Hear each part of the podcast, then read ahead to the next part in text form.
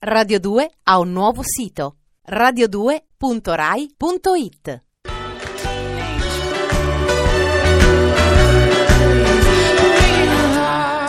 Era ritornato in ottobre dopo aver fatto un lungo giro per l'Europa orientale.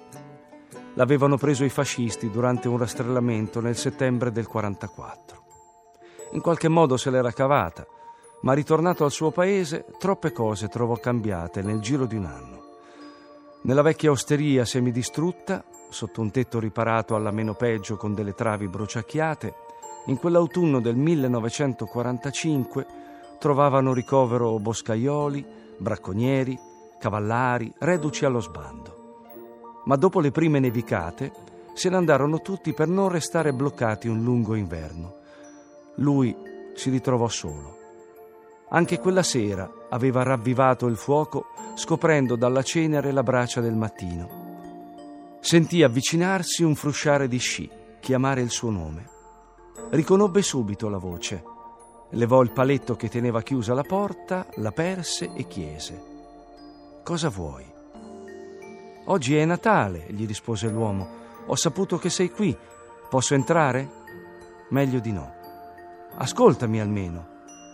Vieni avanti.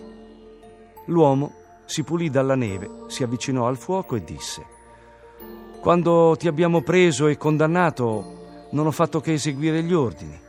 Era quello il mio dovere verso la patria. Non è stata colpa mia. Non rispose, non fece nessun gesto. Guardava il fuoco ed era come rivivere tutto. Le donne e i ragazzi uccisi dai soldati tedeschi, i compagni morti di freddo sulle montagne dell'Albania, gli ebrei di Leopoli, il lager. Il lager dove era morto quel ragazzo di città che era stato preso e condannato assieme a lui. Era stato proprio l'anno prima di questo tempo, perché assieme alla fame c'era anche tanto freddo. Forse era Natale, quel giorno di dicembre in cui morì il ragazzo. Non ascoltava quello che gli diceva il suo maestro della scuola elementare, che aveva poi ritrovato in divisa della Brigata Nera. Oggi è la Natività del Signore, riprese il maestro. Ho saputo che eri qui da solo e sono venuto a trovarti.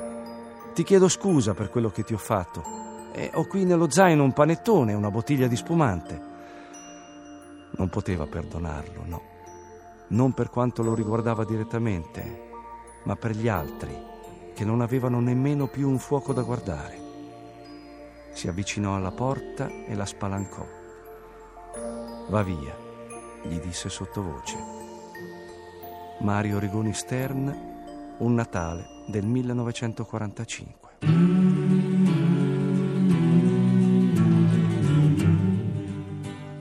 Radio 2 ha un nuovo sito radio2.rai.it